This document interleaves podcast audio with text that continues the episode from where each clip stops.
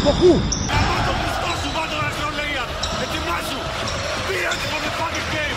Πατρόνερη! Ναι, ναι, το λογίδια του κόνα! Τουλάχιστον και Παναγία, έλα φύγε.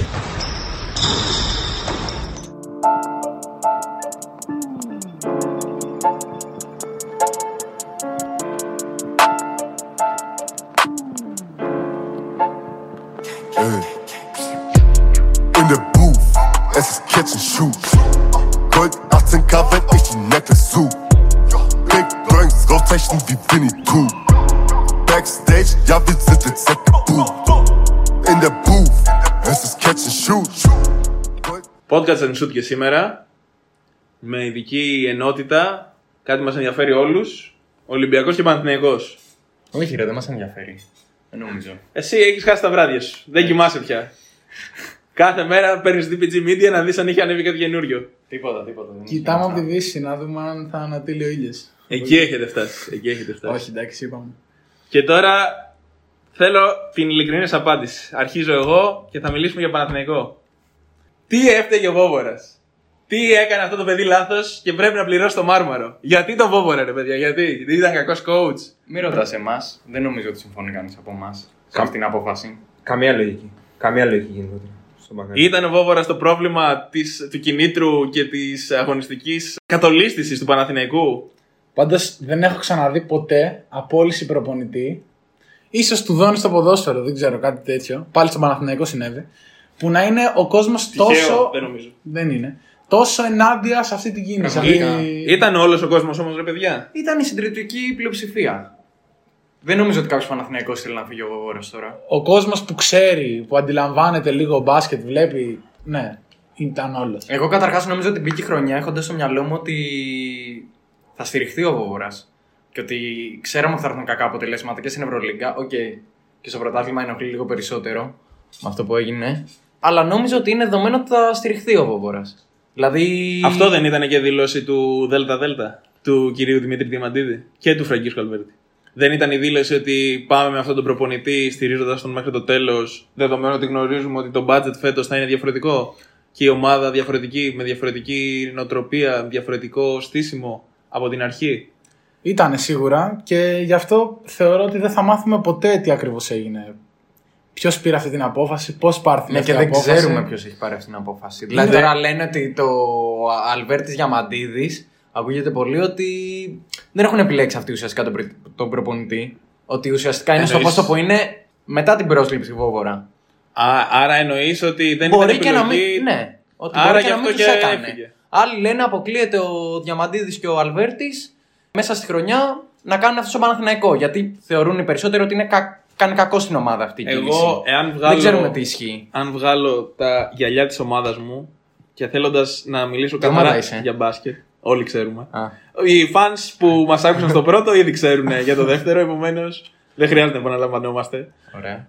Ε, αν θέλω να μιλήσω καθαρά για μπάσκετ, αναλύοντας το, το πώς ο Παναθηναϊκός είχε στηριχτεί στην αρχή, πώς είχε δομηθεί, με τι ρόστερ ήθελε να κατέβει στην διοργάνωση που λέγεται Ευρωλίγκα και πώς υποτίθεται ότι ήταν οι κολόνες που θα στηρίζαν τη χρονιά, θεωρώ τεράστιο λάθος εν μέσω ακριβώς στα μισά της χρονιάς να διώξεις τον coach, αλλά και κάθε coach, πόσο μάλλον το συγκεκριμένο, ο οποίος ήταν αυτός που στα δύσκολα ήθελε να δώσει μια ταυτότητα στην ομάδα. Και εγώ θεωρώ ότι η απόφαση αυτή περισσότερα προβλήματα θα δημιουργήσει στον Παναθηναϊκό παρά καλά. Το ότι μετά την απόλυση Βόβορα η ομάδα εμφανίστηκε έτσι με τη Zenit και βγαίνουν και γίνονται δηλώσεις από τον καινούριο, τον υπηρεσιακό προπονητή, τον κύριο Χαρλαμπίδη, δεν πρέπει να συζητάμε για το αν υπάρχει κίνητρο στους παίχτες. Ποιο, ποιο, τι να συζητήσουμε, παίζουν Ευρωλίγκα. Αν θυμάστε, ένας άλλος coach, ο Μπράντοβιτς, είχε πει you, start for, you play for Panathinaikos. Δηλαδή, τι ακριβώς να συζητήσουμε. Παίζουν Ευρωλίγκα και δεν έχουν κίνητρο να παίξουν με τη Χίμκι, με τη Βιλερμπάν, με τη Zenit, με την Μπάρτσα, με τη Ρεάλ. Δηλαδή, ο Βόβερα είναι το πρόβλημα που δεν δίνει κίνητρο στους παίχτε. Και τώρα, ο, γιατί δεν βγήκε μπροστά ο. Δεν ξέρω, ο Παπαπέτρου, ο Σαντρό, δεν ξέρω ποιος. Γιατί δεν βγήκαν μπροστά. Ο Νέντοβιτς. Γιατί δεν Παπαπέτρους- παίξανε καλύτερα τώρα που φύγε ο Βόβερα, αφού αυτό ήταν το πρόβλημα; Λοιπόν, συμφωνώ απόλυτα σε αυτό που λες και αν κάτι βάζω στα στοιχήματα τα οποία είχε ο Παναθηναϊκός να κερδίσει αυτή τη χρονιά ήταν και η εξέλιξη του προπονητή του. Δηλαδή, ξέραμε όλοι ότι με το, με το υπάρχον budget, με το υπάρχον roster, δύσκολα θα μπορέσουμε να, μπούμε, να διεκδικήσουμε. Δεν το αποκλειαμε αλλά ξέραμε ότι δεν έχουμε τις πιθανότητες με το μέρος μας. Ένα από τα στοιχήματα ήταν ο Παπαγιάννης, το οποίο από ό,τι φαίνεται ότι βγαίνει. Ο Παπαγιάννης, για παράδειγμα. Ήτανε. Ο Βόβορα δεν έπαιξε κανένα ρόλο στην εξέλιξη του Παπαγιάννη; Σίγουρα έπαιξε. Όλα γίνανε λόγω δουλειάς από πίσω. Ε, Διαμαντίδη, Αλβέρτη και ομιλίες. Ποιος ήταν αυτός που έκανε τον Παπαγιάννη αυτό το παίχτη σήμερα; Σίγουρα έπαιξε και πιστεύω, εντάξει, όχι μόνο ο Βόβορα, όλοι οι προπονητές που είχαν τον Παπαγιάννη μέχρι σήμερα. Ο Ε, κύριο Πιτίνο και ο κύριος Πεδουλάκης είχαν παράπονο με τον Παπαγιάννη πάντως. Ο Παπαγιάννη δεν είχε ξαναπέξει αυτό το μπάσκετ. Διορθώστε με. Επί Πιτίνο ήταν. ε, Γιατί τον πολύ γούσταρε καλός. πολύ Παπαγιάννη. ναι. Γούσταρε πολύ Παπαγιάννη. Ήταν από τα αγαπημένα του παιδιά ο Παπαγιάννης. Παρ' όλα αυτά δεν έπαιζε έτσι. Εντάξει, Όχι, ε, δεν ε, έπαιζε. έκανε. Έδινε, έδινε άλλα. Ναι. Δούλεψε πολύ και ο Παπαγιάννης. Ναι. Σίγουρα. Με Πιτίνο είχε κάνει ένα, μια τρομερή. Προς το τέλος της χρονιάς του 19, αν δεν κάνω λάθος. Τότε που κερδίζαμε Αρμάνι έξω. Ακριβώς. Είχε κάνει ένα ντεμαράζ το οποίο ήταν τρομερός ο Παπαγιάννης. Παρόλο Σωστά. που όλη την προηγούμενη χρονιά ήταν επίοικος μέτριος. Ναι. Τέλος πάντων, αυτό που έλεγα πριν, ότι είχαμε ένα προπονητή, τον Βόβορα, ο οποίος δεν ήξερε τι ταβάνι μπορούσε να φτάσει. Και για μένα αυτό είναι το κύριο στοίχημα του Παναθηναϊκού. Πας από το τίποτα να φτιάξεις κάτι. Δηλαδή, γιατί ο Βόβορας να μην είναι ο επόμενος Ιτούδης; Εντάξει, βάζω πολύ ψηλά τον πύχη, αλλά ποτέ δεν ξέρεις. Ήταν win-win ε, κατάσταση. Ναι. Γιατί ούτε απαιτήσεις είχες.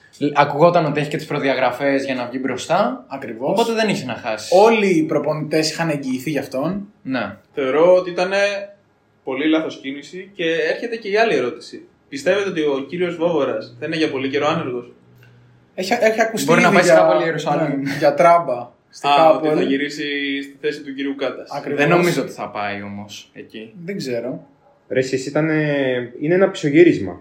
Ο Παναθηναϊκός ξεκινάει μια χρονιά που στόχο είχε να δείξει ένα μαχητικό πρόσωπο στην Ευρωλίγκα γιατί κατά ψέματα με αυτό το ρόστερ δεν μπαίνει οχτάδα. Ωραία. Ή δεν έχεις πολλές πιθανότητες να Ναι, πει αυτά. δεν Γιατί, ας έχεις- πούμε, δεν έχεις φανότητες, ναι. και η Bayern το ίδιο λέγαμε και είναι τέταρτη. Ναι. Παρ' όλα αυτά, έχεις να προπονητή ένα prospect, ο οποίος όσο είχε δείξει στα παιχνίδια που είχε αναλάβει στην ενδιάμεση μεταβατική περίοδο μεταξύ Πεδουλάκη και Πιτίνο, είχε δείξει ένα πολύ καλό πρόσωπο. Ο Πιτίνο τον αποθέωνε. Τον αποθεώνει, ξέρω εγώ ακόμα. Ο Νέντοβιτς μετά, φέτος. Ναι, και οι παίχτε.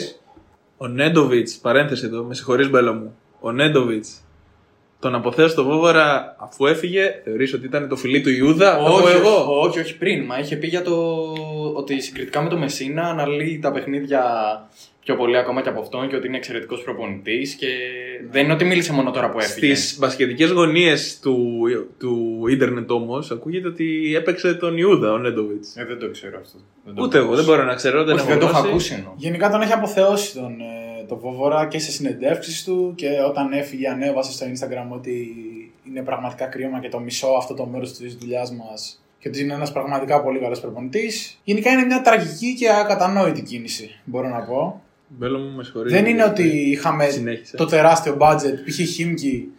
Είχαμε μια ομάδα η οποία αν δεν έμπαινε στην οκτάδα θα ήταν ε, αποτυχία και ότι με τη θέση μας ότι έπρεπε να αλλάξει κάτι άμεσα ώστε να μην χαθεί σεζόν και έγινε αυτή η κίνηση. Ήταν εύκολη λύση. Ο Παναθηναϊκός θέλει μια αλλαγή. Το πρόσωπο που έδειχνε στα τελευταία παιχνίδια ήταν ε, πολύ κακό. Έπρεπε να αλλάξει κάτι. Προφανώς από το να σπάσουν συμβόλαια, να αποζημιώσουν παίκτες με την οικονομική κατάσταση που είναι ο Παναθηναϊκός, η εύκολη λύση ήταν ε, η αλλαγή του προπονητή. Και πέρα δηλαδή από τον έπρεπε Παναθηναϊκό. αναγκαστικά να γίνει. Για να γίνει για τι; μένα όχι. Αυτό που Για δεν μένα καταλαβαίνω όχι. είναι να γίνει τι; Να πάει ο Παναθηναϊκός από 16ο, 12ο. Και Όχι, τι να θα αλλάξει, κερδίσει. να αλλάξει η εικόνα και η ψυχολογία της ομάδας. Είναι μια αλλαγή. Ναι. Είναι μια αλλαγή αυτό. Εντάξει, νομίζω ότι. Αν... Κανείς δεν συμφωνεί με αυτό, με το να φύγει ο Βόβορα. Όλοι το θέλαμε τον Βόβορα. Ναι. Και εγώ πιστεύω ότι αν κάτι μπορείς να το καταλογίσεις, που δεν θεωρώ ότι φταίει ο ίδιος γι' αυτό, είναι ότι ας πούμε η ομάδα δεν παρουσιάζεται με κίνητρο, δεν παίζει άμυνα και όλα τα, τα σχετικά. Δηλαδή, ε, δεν νομίζω ότι μπορεί να το καταλογίσει κάτι άλλο του Βόβορα. Για το οποίο ξαναλέω, ε, αμφιβάλλω αν φταίει αυτός. Αλλά αν τώρα δηλαδή που άλλαξε προπονητή ομάδα είναι το ίδιο αδιάφορη, που δεν άλλαξε ακόμα, είναι με τους υπηρεσιακούς και άλλαξε τώρα είναι το ίδιο αδιάφορη, έχει χάσει. Εκτός και αν αυτός που θα έρθει κάνει και δομικές αλλαγές στο ρόστερ. Δηλαδή, αν αυτός που έρθει τώρα ίσον Άντριους στο 3 και ο Άντριους αποδίδει καλύτερα στο 3, οκ. Αν αυτός που θα έρθει θα ανταλλάξει με το Foster με κάποιον άλλον, playmaker που θεωρώ ότι χρειάζεται η ομάδα, ή αν αυτός που θα έρθει θα φέρει κάποιο καλό πεντάρι που λείπει από την ομάδα. Δηλαδή, αν δεν γίνει ούτε αυτό και δεν αλλάξει και ο τρόπος που παίζει η ομάδα, όσον αφορά το κίνητρο και όλα αυτά, δεν, δεν υπάρχει κανένα νόημα. Και νομίζω ότι έτσι θα πάει. στο μόνο που μπορείς να ρίξεις ευθύνες στο Βόβορα για μένα είναι στην οτροπία της ομάδας όταν έπαιζε με ομάδες ε, που ήταν στη μέση της βαθμολογίας, ας πούμε, ή ομάδες μεσαίου ελληνικού στην Ευρωλίγκα. Το μόνο, εμένα, για μένα είναι το μόνο που μπορεί να καταλογίσει το Στην Βόβορα. ετοιμότητα της ομάδας Ναι, και στην οτροπία που έμπαινε μέσα στο παιχνίδι. Εγώ Άρα δεν- θεωρείτε- Στην όρεξη. Άρα στο θεωρείτε κίνητρο. ότι ο coach Βόβορας έδινε περισσότερο κίνητρο στους παίχτες του να κερδίσουν, να παίξουν καλύτερα με τις μεγάλες ομάδες; Εγώ δεν το πιστεύω αυτό. Μπορεί να μην το κάνει δεν τους θελημένα. προετοίμαζε σωστά; Μπορεί να μην το κάνει θελημένα, αλλά αυτή η εικόνα παρουσιαζόταν στο γήπεδο. Βέβαια, από αυτό και μόνο δεν γίνεται να διώξει ένα προπονητή. Ειδικά μια τέτοια χρονιά. Εγώ θεωρώ, καταρχάς, για να έχει αυτή την εικόνα που είχε ο Παναθηναϊκός, προφανώς και φταίγανε όλοι. Προφανώς και έφταιγε ο coach, οι παίχτε και η διοίκηση που δεν φρόντισε να στελεχώσει τον Παναθηναϊκό για να είναι ανταγωνιστικός από την αρχή της χρονιάς. Εντάξει, πες ότι η διοίκηση δεν μπορούσε να το κάνει. Είχε και ατυχίες, ναι. Πες Ήθελε για playmaker, το- ε, δεν πήρε. Ωραία. Αυτό ακριβώς είναι το Περίμενε θέμα. δύο παίχτες, δεν ήρθε κανείς. Το να λέμε ότι ο Παναθηναϊκός προσπαθώντας να βγάλει τα κουκιά και προσπαθώντας να βρει παίχτες έτσι ώστε να είναι ανταγωνιστικός στο πρωτάθλημα της Ευρωλίγκα με πολύ μειωμένο budget φέτος σε μια, ε, σε μια χρονιά που είναι διαφορετική σε όλες τις απόψεις για το σύλλογο. Θεωρείτε ότι ο Παναθηναϊκός δεν μπορούσε να βρει παίχτες. Εγώ π.χ. δεν βλέπω Basket League τα- τον τελευταίο καιρό, όχι γιατί δεν είναι η ομάδα μου σε αυτή, αλλά γιατί το πρωτάθλημα πάει από το κακό στο χειρότερο. Από όλες τις απόψεις. Θεωρείτε ο Παναθηναϊκός δεν θα του κάνανε παίχτε όπως ο Πουαριέ και ο Γκότσερ που πήρε το Μεσολόγγι και ο ένας είχε 32 πόντους, ο Γκότσερ, και ο Πουαριέ κατέβασε 8 rebound στην πρώτη αγωνιστική που παίξανε στην ομάδα; Εντάξει, έχει μεγάλη διαφορά το επίπεδο. Και δεν λέω για τον, Είναι πάρα ε, πολλές περιπτώσεις που έχουν αποτύχει που παίζουν τρομερά Σίγουρα στο το, πρωτάθλημα. σίγουρα το επίπεδο είναι διαφορετικό και η πίεση είναι διαφορετική. Αλλά σε μια σεζόν η οποία θα είναι έτσι όπως είναι, Ναι. δεν θα ήταν καλύτερο αντί για τον Όγκοστ τον. Δεν ξέρω πόσο παίρνει ο Όγκοστ. 3.000, 300 χιλιάρικα; Κάπου Παραπάνω. εκεί, 300 με 350. 350 χιλιάρικα. Δεν θα, πήγε, δεν θα ήταν πάρα πολύ ωραία να δώσει λοιπόν ο Παναθηναϊκός 50 χιλιάρικα στον Ποαριέ για να έρθει στον Παναθηναϊκό και να πάρει και ένα playmaker με 300 χιλιάρικα. Από το να έχουμε το Σαν Ροζ να παίζει 28 λεπτά στο ένα που το παιδί δεν είναι playmaker. Δεν είναι κακός παίχτης. Είναι εργαλείο. Κάθε ομάδα θα τον ήθελε στη. Γι' αυτό έχει παίξει και τη ΣΕΚΑ άλλωστε. Εντάξει, τώρα Δεν απλά είναι μιλάμε, playmaker. μιλάμε μετά τα. Εκ των υστέρων. Εκ των υστέρων. Σίγουρα, σίγουρα. Αλλά μιλώντας εκ των υστέρων, Ναι, έτσι όπως το θέτει τώρα, και εγώ αν γύρω το χρόνο πίσω, θα έδινα 50 στον Μπαριέ Θα δίνα 150 να πάρω και θα έπαιρνα το Μανουέλ Τέρι. ε, Λαπροβίτολα. Γιατί- Ή θα έπαιρνα το Λορέντζο Μπράουν. να- Ακριβώς. να έρθει πολύ 150 που θα έπαιρνε στον Εμμάνουελ Τέρι που είπε ο Θάνος. Δηλαδή θέλω να πω, Μπράβο. θα έπρεπε, ξέροντας ότι τα κουκιά είναι μετρημένα, θα έπρεπε να πάει ο Παναθηναϊκός σε μια λύση. Στελεχώνω το πέντε μου με τον Όγκοστ γιατί είναι Έλληνας, είναι καινούριος, είναι δεν ξέρω εγώ τι. Και δεν έχω playmaker. Μα θε- ο Παναθηναϊκός θεωρούσε ότι μπορεί να έχει και ο Γκάς και Λαπροβίτολα. Δεν ήταν ότι εφόσον πάρω ο Γκάς δεν, έχω, δεν μπορώ να χτυπήσω ένα playmaker. 800 τα έδινε νομίζω για playmaker. Και είχε συμφωνήσει με τον Λαπροβίτολα. Δεν είναι ότι επέλεξε να πάρει τον Όγκας και να μην πάρει playmaker. Ωραία. Και εγώ λέω ότι δεν είναι ευθύνη του Παναθηναϊκού το ότι δεν έχει playmaker. Ή Λαπροβίτο λέει το χάος δηλαδή. Ναι, εντάξει. Πήρε τον Pierre Jackson, Δεν βγήκε. δεν βγήκε, δεν έπαιξε, δεν έπαιξε επίσημο match. Ο Pierre Jackson, διορθώστε με αν, αν κάνω λάθος, γιατί προφανώς δεν ξέρω, αλλά ήταν επιλογή του coach ο Pierre Jackson. Δεν ήταν Ε, Εγώ λύση θεωρώ- πανικού. Ήταν λύση ανάγκης. Ήθελε να βρει τον παίχτη με την περισσότερη εμπειρία από την Ευρωλίγκα εκείνη τη στιγμή και πήρε αυτόν τον παίχτη. Δεν θεωρώ ότι του, άμα τον ρώταγες εξ αρχής, θα σου πρότεινε αυτόν τον παίχτη, ότι του κάνει. Δηλαδή θεωρώ ότι το έκανε πιο πολύ ο Walters που είχε απορρίψει ο Παναθηναϊκός γιατί έψα, ε, ήθελε κάτι καλύτερο. Αλλά εν τέλει, αν τον ρώταγες. Ε... Τώρα ποιον θα πάρεις; Ναι, σίγουρα θα παίρνει τον Walters. Όπως και ο Όγκαστ, παιδιά που λέμε και λέμε, άμα δείτε τι χρονιά έκανε πέρσι με τη Γαλατά και τα νούμερά του, θα πάθετε πλάκα. Δηλαδή, τα νούμερά του ήταν πολύ καλύτερα ας πούμε, από του Μαρτίν που πήρε ο Ολυμπιακός που βγάζει μάτια. Άρα θεωρείς ότι ο Όγκοστ ήρθε εδώ και δεν έχει κίνητρο να αποδώσει; Ότι ίσως δεν είναι για το επίπεδο της Ευρωλίγκας. σω τα χαρακτηριστικά του δεν μπορούν να. ε, δεν μπορεί να τα εκμεταλλευτεί στο επίπεδο της Ευρωλίγκας. Ίσως δεν είναι αρκετά αθλητικός για το επίπεδο της Ευρωλίγκας. Δεν είναι αρκετά γρήγορος. Δεν, δεν ξέρω. Ίσως θέλει πιο πολλές αρμοδιότητες, τις οποίες μια ομάδα Ευρωλίγκας Πόσο μάλλον ο Παναθηναϊκός που είναι από τις τελευταίες, ούτε καν ο Παναθηναϊκός μπορεί να τους δώσει.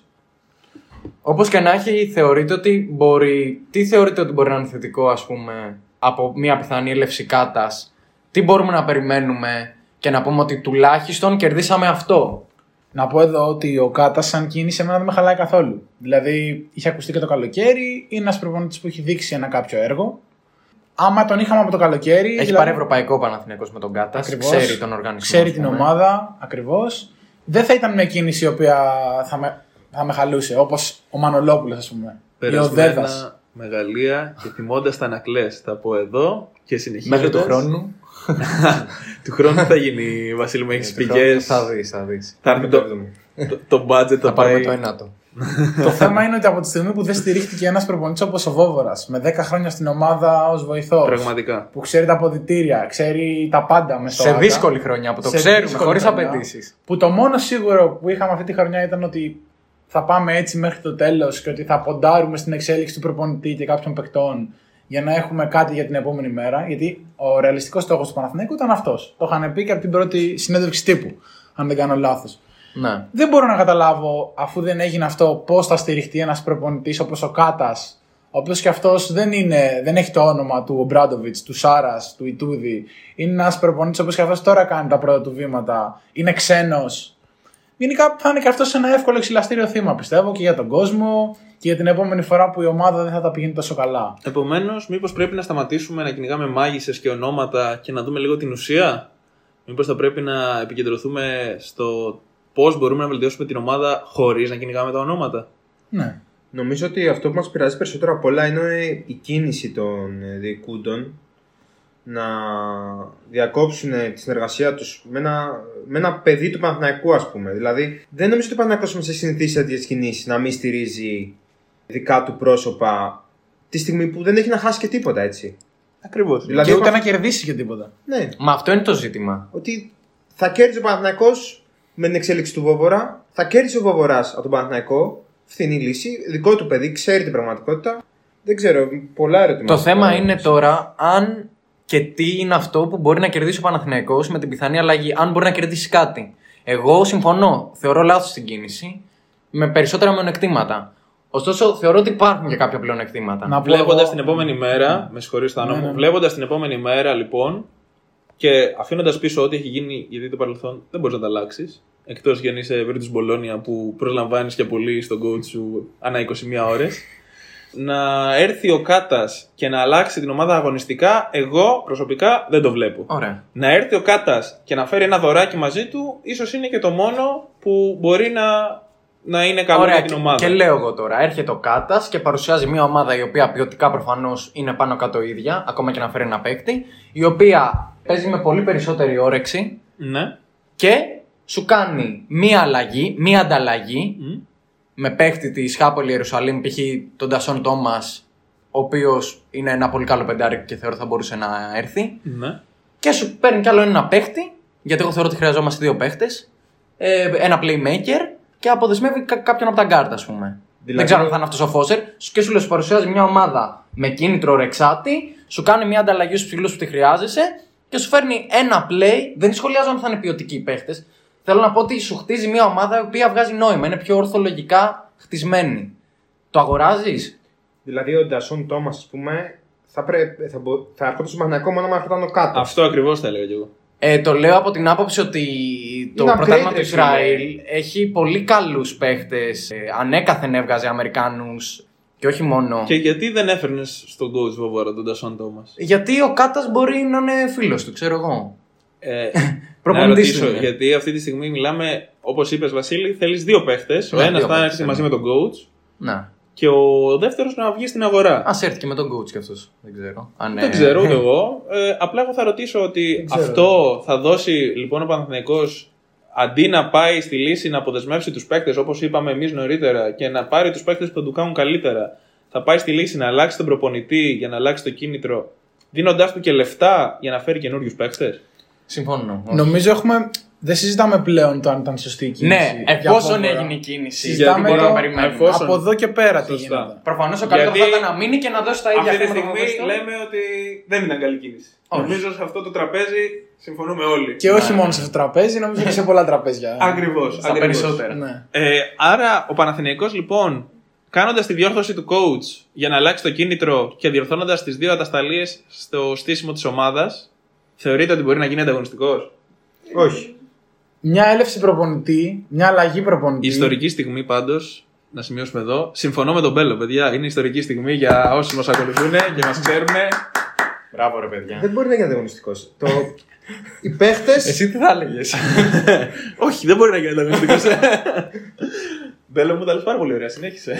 Τόσο μπορεί η ομάδα, ρε φίλε, μάλλον. Δεν ξέρω. Ε, εκεί έχω φτάσει. Συγγνώμη, δηλαδή, αν ο Παναθηναϊκός ήταν πολύ πιο ρεξάτος, δεν σου μιλάω για ποιότητα, και είχε ένα πεντάρι που δεν έχει και πήγαινε το Μίτογλου στο 4, πίσω από τον Παπαγιάννη το πεντάρι, και ένα play παραπάνω, κανονικό play, δεν με νοιάζει να είναι παίκτης του 1 εκατομμυρίου, να είναι όμως play. Καλός οργανωτής και να μπορεί να ηρεμήσει την ομάδα. Δεν θα ήταν ο Παναθηναϊκός ο οποίος έχει κοντράρει και καλές ομάδες τον προηγούμενο καιρό, όχι τώρα που δεν είναι στα καλά του. Δεν βλέπατε αυτήν την ομάδα πιο ανταγωνιστική; Δηλαδή θεωρείτε ότι θα ήταν σαν τη Χίμκι. Εγώ δεν το πιστεύω. Όταν λέμε για φθηνές λύσεις, όταν κάνουμε λόγο για φθηνές λύσεις, σημαίνει ότι δεν μπορούμε να είμαστε σίγουροι για την απόδοση αυτού του παίκτη σε ένα επίπεδο το οποίο δεν έχει ξαναδοκιμαστεί. Τι εννοώ; Δηλαδή, αν επιλέξουμε ένα πεντάρι, το οποίο όπως παραδείγματος χάρη έγινε με τον Όγκαστ, το οποίος δεν έχει εμπειρία από Ευρωλίγκα, δεν ξέρουμε τι μπορεί να δώσει σε Ευρωλίγκα.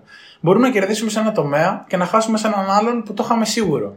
Δηλαδή, θα φέρουμε έναν undersized ψηλό να κάνει τα backup του Παπαγιάννη και θα χάσουμε ως backup του Παπαγιάννη το Μίτογλου, ο οποίος έδινε μέγεθος.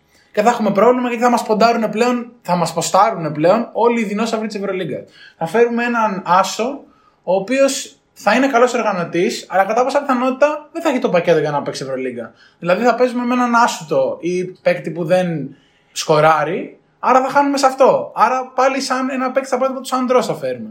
Γενικά οι φθηνές λύσεις είναι λίγο δίκοπο μαχαίρι. Λίγο λαχείο. Ναι, Σε είναι μια τυχερό Δεν μπορεί να πάει μπάτς. χειρότερο ωστόσο. Σε μια χρονιά όμως όπου ξέρεις ότι δεν μπορείς να κυνηγήσεις κάτι και τα αποτελέσματα το λένε αυτό. Δεν το λέμε τώρα εκ, εκ των υστέρων. Ε, μιλάμε δεδομένου του ότι έχει τελειώσει ο πρώτος γύρος και στο πρώτο παιχνίδι του δεύτερου γύρου ήρθε η Zenit εδώ και έκανε ό,τι ήθελε. Δεν, δεν ήταν καν κοντά ο Παναθηναϊκός στο επίπεδο της Zenit. Συμφωνώ. Και με λίγους έληξε. Και- Και, με λίγη δια- μικρή διαφορά. Και ο Πόηθρε νομίζω δεν έπαιξε και καθόλου. Ναι, ναι, δεν έπαιξε. Οπότε, επομένως, τώρα συζητάμε για εκ του αποτελέσματος πάλι ξαναλέω και λέμε ότι σε μια χρονιά σαν αυτή δεν μπορείς να δώσεις ευκαιρίες σε παίχτες τους οποίους ίσως να βλέπεις μελλοντικά για να πάρουν μια ε, πρώτη εμπειρία στον Παναθηναϊκό, στο επίπεδο της Ευρωλίγα, για να τους έχεις έτοιμους του χρόνου.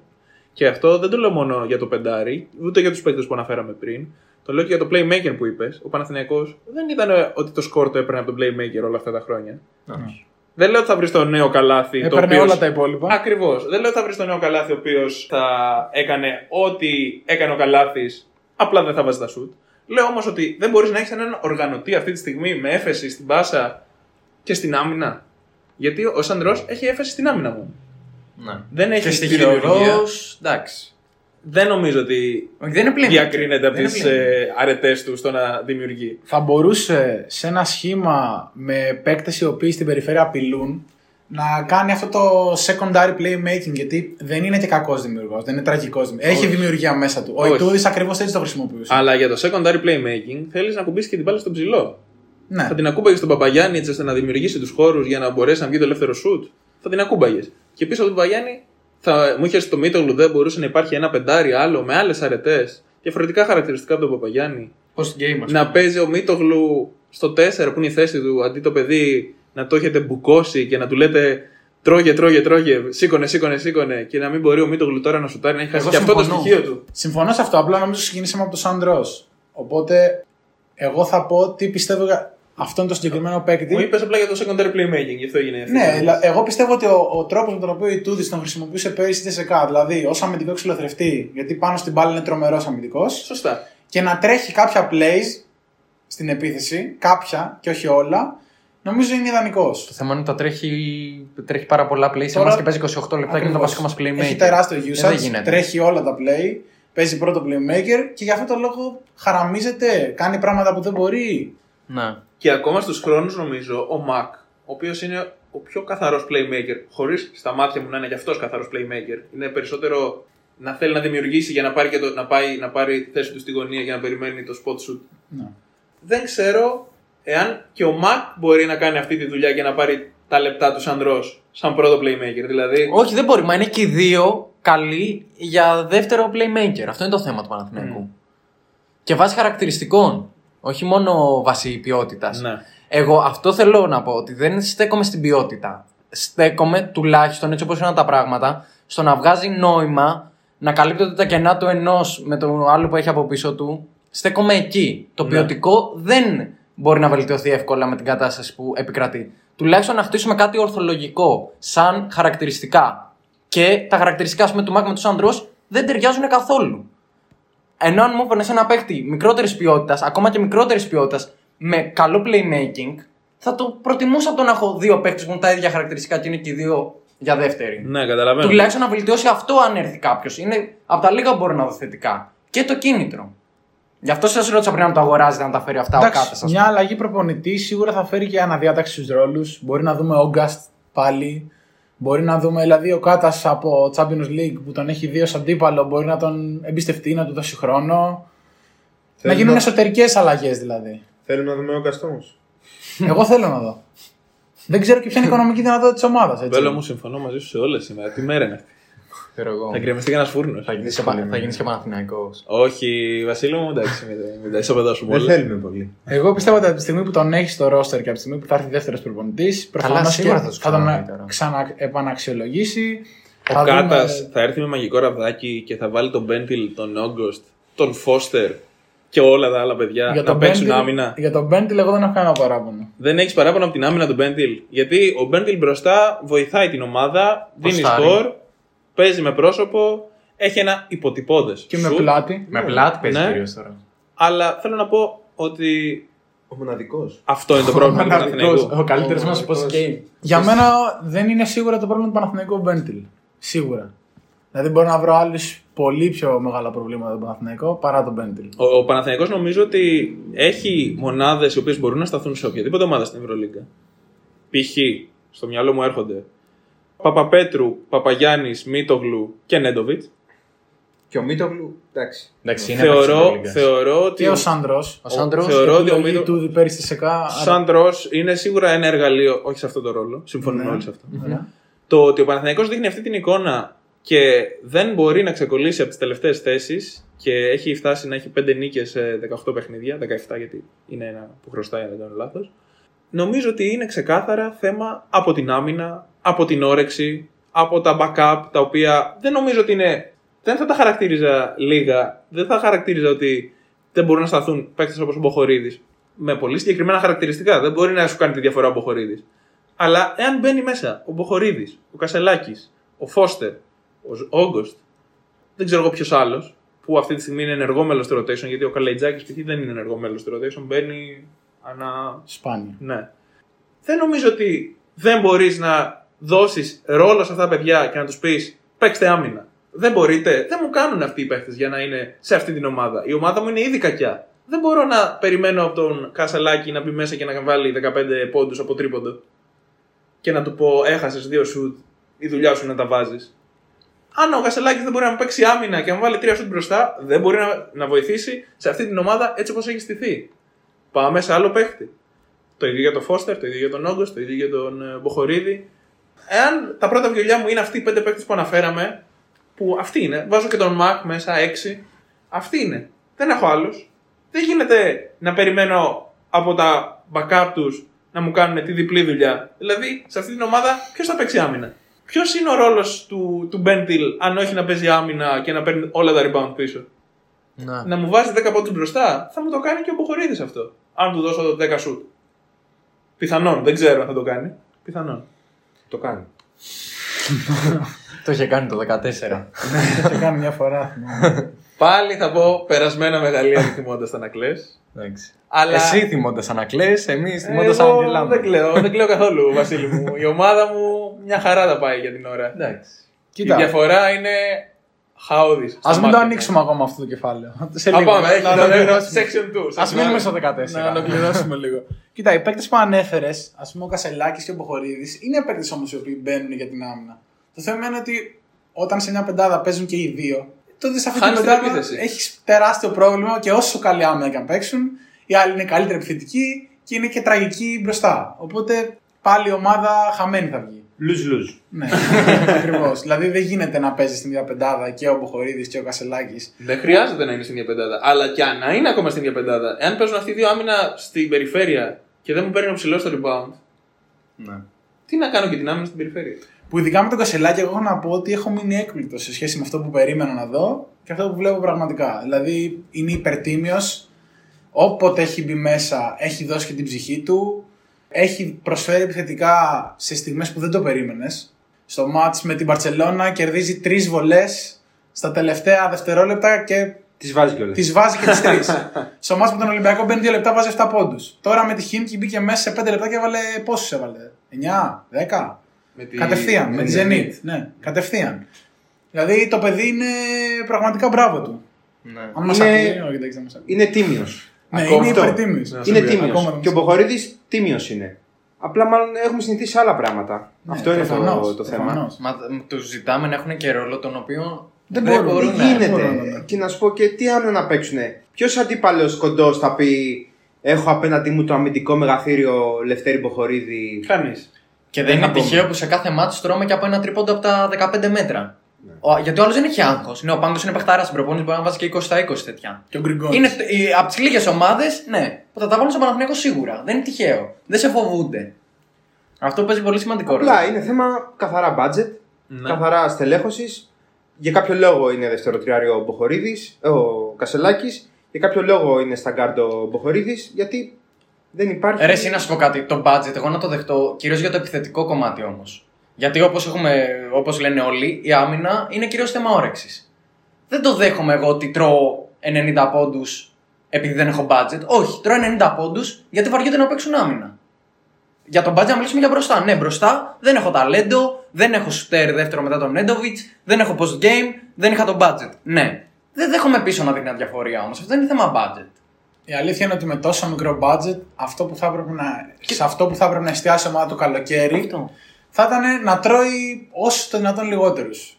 Οι ομάδες που δεν έχουν budget, γενικά το έχουμε πει πολλές φορές, το έχουμε ζητήσει κι εμείς, πρέπει να ξεκινάνε από την άμυνα. Κάτι το οποίο το καλοκαίρι φάνηκε να Παιδουλάκη είναι. 12-13. Κάτι, δεν γίνεται. κάτι το οποίο διαφορετικά. φάνηκε να είναι προσανατολισμός του coach Βόβορα το καλοκαίρι. Αλλά δεν τα Μα κατάφερε. το, το, λέει, το λέγε συνέχεια. Ναι. Ναι. ναι, ναι. Αλλά δεν του βγήκε. Τέλος πάντων, εγώ αυτό που θέλω να καταλήξω και να το συνδέσω λίγο με τον Βόβορα είναι ότι θα προτιμούσα η σεζόν να τελειώσει με τον Βόβορα, να στηριχθεί αυτός ο άνθρωπος, να δούμε τι μπορεί να κάνει και μια δεύτερη σεζόν και από εκεί και πέρα να κρίνουμε στο τέλος, να κάνουμε ταμείο, παρά να έρθει ένας οποιοδήποτε προπονητής ο οποίος θα μου φέρει κάποιες νίκες λόγω αλλαγής προπονητή ψυχολογίας, οι οποίες μπορεί να με ανεβάσουν νέες θέσεις που δεν θα μου λέει και τίποτα. Δηλαδή δεν πιστεύω ότι ο Κάτας, δηλαδή ο Κάτας σαν προπονητής μπορεί να είναι σε ίδιο επίπεδο με τον Βόβορα. Δεν πιστεύω ότι θα στηριχτεί περισσότερο από τον Βόβορα. Κατά πάσα πιθανότητα θα φύγει κι αυτός μετά από ένα κακό φεγγάρι. Αυτό είναι το κακό. Μάλιστα. Δηλαδή, αν έφυγε ο Βόβορα, τότε πιστεύω ότι θα γίνει το ίδιο και με τον Κάτας. Ανεξαρτήτου διοίκησης, όπως είδαμε. Θα το ξαναπώ. Είναι θέμα νοοτροπίας, Κακής νοοτροπίας. κακής νοοτροπίας, διοικητικής κακής νοοτροπίας. Βλέπεις ότι ο Παναθυναϊκό κάνει κινήσεις, παίρνει ταλέντα. Που λες ότι στο μέλλον θα δώσουν πράγματα και φτιάχνω μια ομάδα από το μηδέν, ξεκινάω, έχω μια βάση, θα προσπαθήσω να κρατήσω Παπαπέτρου, Μίτογλου, Παπαγιάννη, Νέντοβιτς, ας πούμε, σαν τους πυλώνες ομάδας. Επενδύω σε νέα ταλέντα και ταυτόχρονα επενδύω σε ένα προπονητή που έχει μια προοπτική. Και είναι δικό μου παιδί. Όταν ξαφνικά το σταματάς αυτό, Γκρεμίζεις και το γκρεμίζεις- project σου. Μπράβο, γκρεμίζεις και το project, ακριβώς αυτό. Ναι. Εγώ Αυτό θέλω... μας πειράζει περισσότερο νομίζω. Ναι, το καταλαβαίνω αυτό που λες και είναι λογικό γιατί βλέπεις ότι δεν υπάρχει φως στην άκρη του τούνελ. Δεν βλέπεις ότι εσύ του χρόνου προσπαθείς για κάτι. Δεν προσπαθείς για κάτι τώρα. Δεν κυνηγάς κάποια θέση στα playoff. Δεν... Δείχνει ότι δεν υπάρχει σχέδιο. Αυτό, Ακριβώς. μα Αυτό αυτό, λέω. είναι που ξενερώνει Αυτό τον λέω κόσμο. και εγώ. Αυτό λέω. Όχι ότι χάνει. Το, Ναι. το, το ξέρουμε ότι είναι δύσκολη χρονιά. Το ότι, δεν βλέπουμε, ο- ότι εγώ δεν βλέπω μια ομάδα που δεν βγάζει κανένα νόημα στο κεφάλι μου. Δεν, εμένα με ξενερώνει. Ναι, θα κάτσω να τη δω, αλλά ε, δεν μου αρέσει. δεν θα με πείραζε να μου έβγαζε νόημα να μου παίρνει τους παίκτες που είπα και πριν. Να έλεγα ότι, OK, είναι ορθολογικά στημένη ομάδα. Τότε ναι, θα έβλεπα κάτι. Τώρα δεν βλέπω ούτε αυτό. Θεωρώ ότι δεν υπάρχουν ρόλοι, δεν υπάρχουν θέσεις. Παίζουν παίκτες σε θέσεις που δεν πρέπει να παίζουν. Εμένα όλο αυτό δεν μου δείχνει σχέδιο. Είναι ανεπίτρεπτο νομίζω να γίνονται όλα αυτά που έγιναν μέσα στην εβδομάδα για τον Παναθηναϊκό, να χάνει από το Λαύριο, να φεύγει ο coach και να έρχεται η Zenit εδώ και να είναι στο πρώτο δεκάλεπτο τουλάχιστον οι παίχτε, εγώ στα μάτια μου, θα πρέπει να δαγκώνουν. Ναι, Θα έπρεπε να κάνει τρίπλα ο πάγκος και να μετράει πληγές στα χέρια. Α ήταν πέντε φάουλ ομαδικά στο πρώτο δίλεπτο. Δεν με ενδιαφέρει. Να πήγαινε ο Παπαγίνης να του κάνει σπία στο κέντρο. Δεν με ενδιαφέρει. Θα έπρεπε οι παίκτες να δαγκώνουν και να χύνεται αίμα τουλάχιστον στα πρώτα 10 λεπτά αυτού του παιχνιδιού. Η Zenit ήρθε εδώ και έκανε περίπατο. Για μένα το τραγικό δεν είναι ότι χάσαμε από το Λαύριο. Δηλαδή τέτοιες ήττες συμβαίνουν σε όλους τους προπονητές. Ποιος σε όλες τις κάθεται τώρα να δεις τη regular season της Basket League Ακριβώς, πόσες ακριβώς. ήττες έχει κάθε ομάδα. Καλά, Όλοι μην ήταν ξέρουμε αυτός ότι ο είναι λόγος. στο. Ακριβώς, Όλοι ακριβώς. ξέρουμε ότι είναι στο post season το θέμα. Εν τέλει, ποτέ δεν θα μάθουμε τι πραγματικά έγινε, πώς πάρθηκε αυτή η απόφαση, από ποιους πάρθηκε, με ποιο κίνητρο, με, ποια σκε- με ποιο σκεπτικό, τίποτα. Και για να κλείσουμε το θέμα Παναθηναϊκός και να περάσουμε στα ευχάριστα, γιατί πολλοί έχουμε ψι, ε, βλέπετε ψυχοπλακωθεί. ποτέ ευχάριστο εσύ. Πριν πεις κάτι για τα ευχάριστα, να πω. Έχω εγώ- μια ερώτηση εγώ ακόμα. Ναι, έχω μια ναι, ερώτηση. Ωραία. πες. Θες να, θες να μας πεις εσύ κάτι; Όχι, όχι, πες για να πάμε και στα Να πω, δυσάρεστα. να πω αυτό που ήθελα για να κάνεις την ερώτηση. Ωραία. Θεωρώ ότι ο Παναθηναϊκός αυτή τη στιγμή, αν όλα του πάνε δεξιά Ναι. και όλα του πάνε καλά, Ακροδεξιά. απέχει το Μακριά από λιγότερο μας. τρεις αγωνιστικές σεζόν από το να διεκδικήσει είσοδο σε Final Four. Δηλαδή, πες ότι το καλοκαίρι βρίσκεται επενδυτής. Εγώ λέω για τόσο θετικά Α, νέα. ναι. Πες ότι βρίσκεται. Θα το πουλήσουμε το μαγαζί γωνία. Ακριβώς. Πες ότι το πουλάμε και βρίσκεται επενδυτής και έρχεται ένας τύπος ο οποίος βάζει λεφτά. Και φτιάχνει ένα ρόστερ, φέρει ένα προπονητή, στηρίζει τον προπονητής. Εγώ θεωρώ ότι πριν από το 25 δεν μπορείς να διεκδικήσεις είσοδο σε Final Four. Μάλιστα. Είσοδο. Με, το, με δεδομένο το πώς έχουν ανέβει ομάδες, τον αριθμό των ομάδων που διεκδικούν το Final Four, τον αριθμό των ομάδων που διεκδικούν την Οκτάδα. Γιατί Ακριβώς. πλέον μέχρι τη 12η θέση βλέπεις ομάδες που λες δεν μπορεί να μείνουν Μέχρι αυτές οι τη ομάδες. 15η. Μόνο ο Παναθηναϊκός λείπει αυτή τη Δεν στιγμή. μπορεί να Από μείνουν τις αυτές οι ομάδες ομάδε που έξω. βλέπω. Δηλαδή Ναι. έχει ανέβει πάρα πολύ το επίπεδο. Ναι, ναι, ναι. Και ο ανταγωνισμός. Τουλάχιστον τρεις σεζόν και αυτό είναι το λυπηρό. Εγώ βλέπω ομάδες όπως ο Ερυθρός, που δεν νομίζω ότι συγκρίνεται το budget του Ερυθρού με του Παναθηναϊκού, ακόμα και αυτή τη σεζόν. Νομίζω έχει μεγαλύτερο ερυθρός.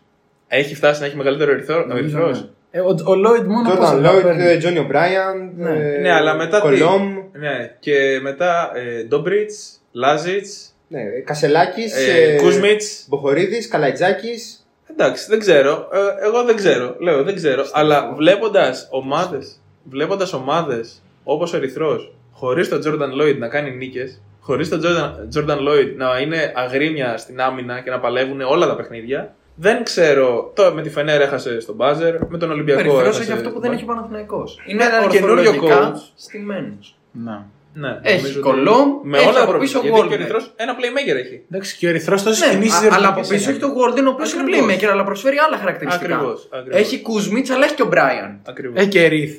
Ναι.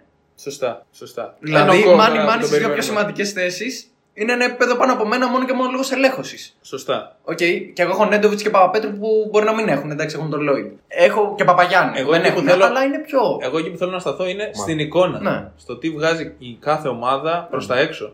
Ξεκάθαρα στο αγωνιστικό. Δεν ξέρω τι μπορεί να παίζει από πίσω, τι λεφτά έχει ο Ερυθρό. Δεν, δεν, δεν έχω αυτή τη γνώση. Για να προχωρήσουμε λοιπόν από τον Παναθηναϊκό, εγώ θα κάνω μια ερώτηση. Γιατί Θάνο μου άνοιξες μεγάλο θέμα το οποίο μπορεί να είναι μια ενότητα μόνο του να συζητήσουμε για τον Παναθηναϊκό αυτό. Άλλο τόσο χρειαζόμαστε. Το θέμα του επενδυτή. Αφενός, εγώ στο μυαλό μου δεν μπορώ να σκεφτώ κάποιον επενδυτή που αυτή τη στιγμή θα έρθει να βάλει 25 εκατομμύρια στον Παναθηναϊκό μόνο και μόνο για να πάρει το μαγαζί και άλλα 20 για το αγωνιστικό budget. Άλλα 15, δεν ξέρω εγώ πόσα. Μιλάμε για ποσά τα οποία κάποιος επενδυτής για να τα δει να έχουν μια απόδοση, δεδομένου ότι δεν θα είναι κάποιος που αγαπάει την ομάδα και θα πει χαλάλι, δίνω, έχω ένα δις, αυτά τα λεφτά δεν τα δώσω, δεν με ενδιαφέρουν. Κάποιος επενδυτής θα έρθει στον Παναθηναϊκό να τον αγοράσει γιατί θέλει να δει κάποια απόδοση στα λεφτά του. Ποιος λοιπόν επενδυτής θα δώσει 25 εκατομμύρια την πρώτη μέρα μόνο και μόνο για να το πάρει το μαγαζί χωρίς να βάλει τίποτα στην τσέπη του από αυτό.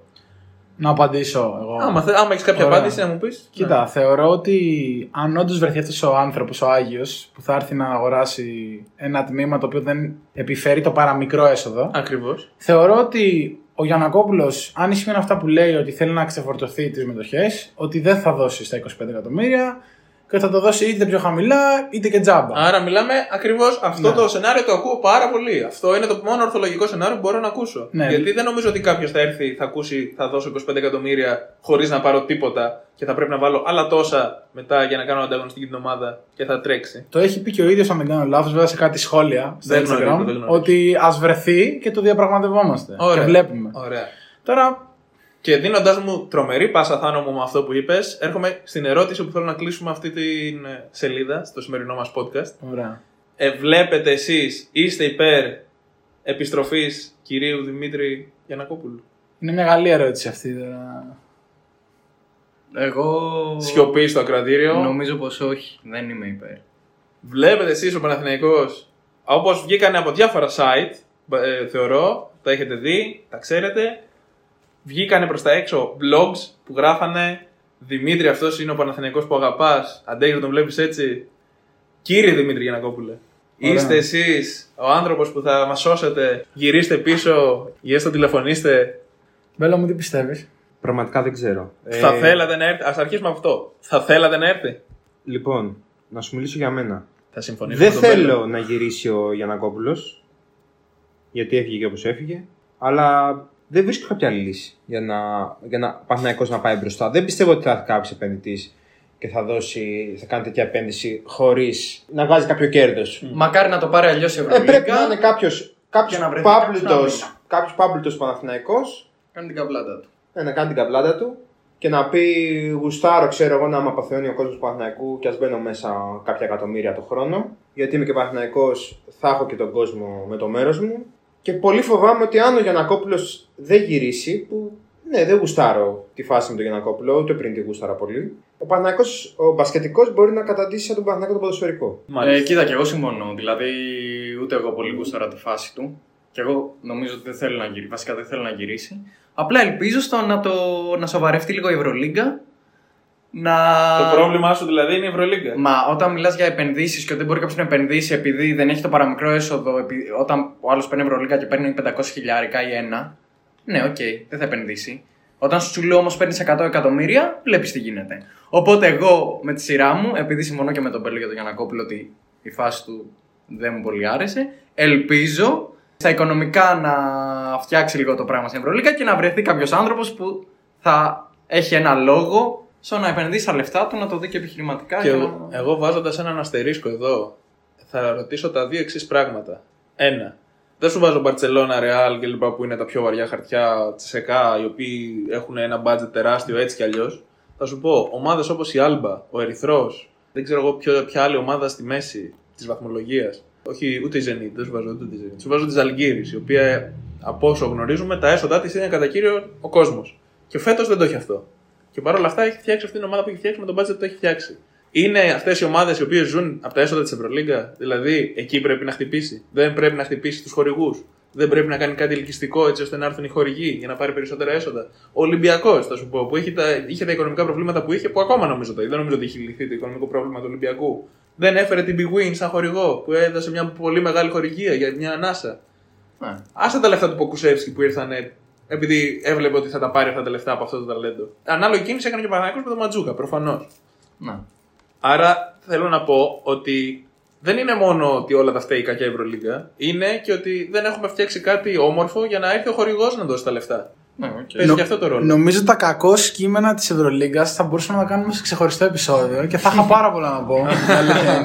η αλήθεια είναι. Οπότε λέω να μην απαντήσω αυτήν την ερώτηση σήμερα. Οπότε Εντάξει, να απαντήσω ωραία. κάποια άλλη. Και θα πω και το άλλο, το επόμενο που θέλω να πω. Καθίστε να δείτε πώς θα είναι η Ευρωλίγκα σε ένα, δύο, τρία χρόνια όταν θα μπει και το Financial Fair Play. Που εκεί, θεωρητικά, στα χαρτιά, όπως μας το έχουν πασάρει, δεν ξέρω εγώ τι, εκεί θα φανεί η ψαλίδα να πέφτει από όλες τις ομάδες. Γιατί είμαστε σίγουροι ότι θα μπει; Όχι, δεν είμαστε σίγουροι, γι' αυτό λέω και θεωρητικά και στα χαρτιά. Κάτσε να δούμε και πώς θα, τι μορφή θα έχει αυτό και αν όντως θα μικρύνει την ψαλίδα ή θα τη μεγαλώσει στην πραγματικότητα. Αυτό. Με αυτούς τους δύο αστερίσκους, εγώ θέλω να σημειώσω. Δεν θα πω τώρα αν εγώ θέλω να γυρίσει ο κύριος Δημήτρης Γιανακόπουλος στον Παναθηναϊκό. Δεν είναι η θέση μου, δεν με αφορά. Αν είναι να μιλήσω για το άθλημα και μόνο γι' αυτό, δεν θα το προτιμούσα. Τώρα, αν είναι όμως αυτός ο άνθρωπος ο οποίος θα κάνει τον Παναθηναϊκό καλύτερο και θα βοηθήσει, θα δώσει μια όθηση και στο άθλημα, και θα με κάποιον τρόπο θα μπει στο σώμα του ο πατέρας του και δουλέψει σαν παράγοντας, και όχι σαν περσόνα, θα είναι καλύτερα. Με το καλό, να έρθει. Συμφωνώ. Ε, πιστεύω βέβαια ότι την υγεία ενός τμήματος την καθορίζει η πορεία της. Δηλαδή, αυτή τη στιγμή θεωρητικά ο Παναθηναϊκός είναι υγιής. Δηλαδή δεν έχει ένα τοξικό χαρακτήρα στη διοίκηση, Ναι. όπως ο Γιανακόπουλος. Ε, έχει μπροστά δύο ανθρώπους, τους οποίους τους λατρεύουν, Παναθηναϊκοί και μη. Έχει ένα ρόστερ το οποίο το παλεύει. Ωραία. Θεωρητικά θα έπρεπε το να έχει παλεύει. υγεία. Θεωρητικά θα έπρεπε να έχει υγεία. ναι. Αλλά κάτι δεν φαίνεται. Γιατί, Ναι, ναι, γιατί, ναι. γιατί χάνει. Δηλαδή, αν μια ομάδα κερδίζει, τότε όλα φαίνονται Είναι και καλά. πώς χάνει, εγώ θεωρώ. Είναι Είναι και και πώς πώς χάνει. Είναι και πώς έχει χάσει. Είναι και από ποιους έχει χάσει. Συμφωνώ. Αλλά όταν μια ομάδα κερδίζει, γενικά όπου και να κερδίζει. Κρύβει στα κακό κείμενα. Ακριβώς, κουκουλώνονται. Όταν χάνει, βγαίνουν στην επιφάνεια πράγματα τα οποία. Δεν θα μας πείραζαν διαφορετικά. Ακριβώς. Μάλιστα. Ακριβώς. Κλείνοντας λοιπόν αυτή τη σελίδα, ας πάμε στα χαρούμενα, στα ωραία νέα. Έχουμε και κάποια ελληνική ομάδα η οποία πάει καλά, Συνεχίζει παιδιά. στο σερβέβερο τριαντάφυλλο. όχι, όχι, όχι, Μπέλο μου. Είμαστε- Εδώ μάλλον τελειώνει το σημείο που συμφωνώ με τον Μπέλο, γιατί αρχίζουμε για τον Ολυμπιακό. Μιλάμε για την ομάδα η Ποιος είναι οποία αυτός; βρίσκεται στο 9-8. Ήμασταν σκληροί με Παναθηναϊκό όμως, οπότε πρέπει να είμαστε εξίσου. Φυσικά ο καθένας μπορεί να είναι όσο σκληρός θέλει. Ωραία, και ωραία. το κόμπλεξ που τον χαρακτηρίζει Το να ποιο, το το ποιο; βγάλει όσο πολύ θέλει. Εμείς εδώ δεν Α, δεν λαϊκίζουμε. Ωραία, ωραία. Λοιπόν, 6-3. Είμαστε στον Ολυμπιακό. τον Ολυμπιακό του 9-8, τον Ολυμπιακό που το καλοκαίρι είχε μια τεράστια νίκη επικοινωνιακά και μεταγραφικά φέρνοντας το Σλούκα. Οι κακές φωνές που ακούστηκαν στην αρχή και τα άγχη και ο Σλούκας δεν κάνει και ο Σλούκας τι είναι αυτό. Εσύ και- δεν αγχώθηκες δηλαδή. Εγώ προσωπικά είχα πει θέλω λίγο χρόνο για να Αγχώθηκες; προσαρμοστεί. Θέλει λίγο χρόνο να προσαρμοστεί. Είχες στο αγχωθεί; παιχνίδι. Όχι, καθόλου. Δεν είχες αγχωθεί. Καθόλου. Ωραία. Ούτε φόβο για το γόνατο του Σλούκα είχα που ακούγονται ότι το παιδί έχει χτυπήσει. Αυτά είναι τουιτερικά κυρίως. Μακάρι να είναι καλά Από το παιδί. αμφιβόλου ποιότητα. Ναι, το Twitter είναι Πηγές. ναι, ένα μεγάλο τρόλ με το Twitter, αλλά με ό,τι έχει ακουστεί, εν πάση περιπτώσει. Εγώ περίμενα τον Σλούκα να πάρει το χρόνο του, να βρει τα, τα πατήματά του. Ε, ήρθε στον Ολυμπιακό έχοντας έναν τελείως διαφορετικό ρόλο από ό,τι είχε στη Φενέρ. Δεν χρειαζόταν ο Σλούκας να βάζει 25 πόντους και 8 assist κάθε παιχνίδι. Δεν χρειαζόταν να, να κουβαλάει μια ομάδα και να ακούει Χριστοπαναγίες κάθε φορά που χάνει ένα σουτ. να δέχεται όλη την κριτική. Ακριβώς, γιατί είχε δίπλα του παίχτες Δεκολό, Βέσελη, γνωστά. Ε, τώρα έρχο, ερχόμενος στον Ολυμπιακό, έχοντας έναν άλλο ρόλο και θέλοντας να στηριχτεί η ομάδα για το αύριο πάνω του, βλέπουμε ότι ο Σλούκας μετά από, την, από το χρόνο που χρειάστηκε για να προσαρμοστεί, με έναν προπονητή ο οποίος τον ξέρει καλά, φαίνεται να είναι αυτό που περίμενε να είναι Ολυμπιακός. Θεωρώ ότι. Ε, και εγώ θεωρώ ότι ο Ολυμπιακός έχει κάποια κακό κείμενα, τα οποία κακό κείμενα γράφω, κρύβονται συνήθως κάτω από μεγάλες νίκες. Αυτό δεν ξέρω αν είναι καλό ή κακό για τη συνέχεια και αν θα καταφέρει το στόχο του, γιατί το έχουμε ξαναπεί άλλωστε. Εγώ τον Ολυμπιακό το βλέπω αυτή τη στιγμή στα μάτια μου είναι ομάδα ένα της θέσης. Δεν θα μπει οχτάδα. Μετά τη μεγάλη νίκη που κάνει με την Bayern, όπως ήρθε, το οποίο προφανώς και θα το συζητήσουμε, γιατί ξέρω ότι θέλετε να πάρετε θέση ίσως και πλέον να κάνει ένα πολύ μεγάλο βήμα για να μπει στην οχτάδα, ειδικά αν την Τρίτη κάνει διπλό. Πολύ δύσκολη έδρα, πολύ δύσκολο μάτς στο Ισραήλ. Που να έχει και κόσμο. Καλά, άμα είχε κόσμο δεν θα έκανε διπλό και το ξέρουμε όλοι. Όπως αν είχε κόσμο, η Μακάπη δεν θα ήταν εκεί που, θα- που είναι τώρα. Όπως ο Παναθηναϊκός. Σωστά. Ε, δεν ξέρω. Ζαλγκύρη Συνεχίζει. χωρίς κόσμο είναι εκεί που είναι. Το αφήνουμε εδώ και προχωράμε. Ωραία, Κάπου ωραία. αυτό προηγούμενο. Ωραία, Σωστό. Για όσους δεν ακούσατε, θα τα ακούσετε τώρα. Ε, λοιπόν, ο Ολυμπιακός έχοντας κάνει αυτές τις κινήσεις που έχει κάνει, προσπαθώντας να δώσει πολλά διαφορετικά χαρακτηριστικά στην ομάδα. Μεγάλη κίνηση επίσης για μένα ήταν η παραμονή Βεζέγκοφ το καλοκαίρι. Πολύ σημαντική και πολύ καλή, καθώς φαίνεται αυτός ο ξανθός άγγελος να μην μπορεί να χάσει σουτ. Το προτείναμε και στο Fantasy. Σωστά. Όποιος δεν μας άκουσε, κλαίει γιατί έχασε και λεφτά και σε σκορ. Ναι. Επομένως, νομίζω ότι ο Ολυμπιακός, τα κακά κείμενα όπως τα έχουμε ξαναπεί για τον Ολυμπιακό, συνοψίζονται στο τι χαρακτήρα έχει δώσει ο coach σε αυτή την καινούργια ομάδα και το πόσο ανταγωνιστικός φαίνεται με διάρκεια. Δηλαδή, το πόσο ορεξάτη είναι οι παίκτε να παίζουν άμυνα, γιατί ξέρουμε ποιοι παίκτες μπορούν να παίξουν άμυνα, ποιοι όχι.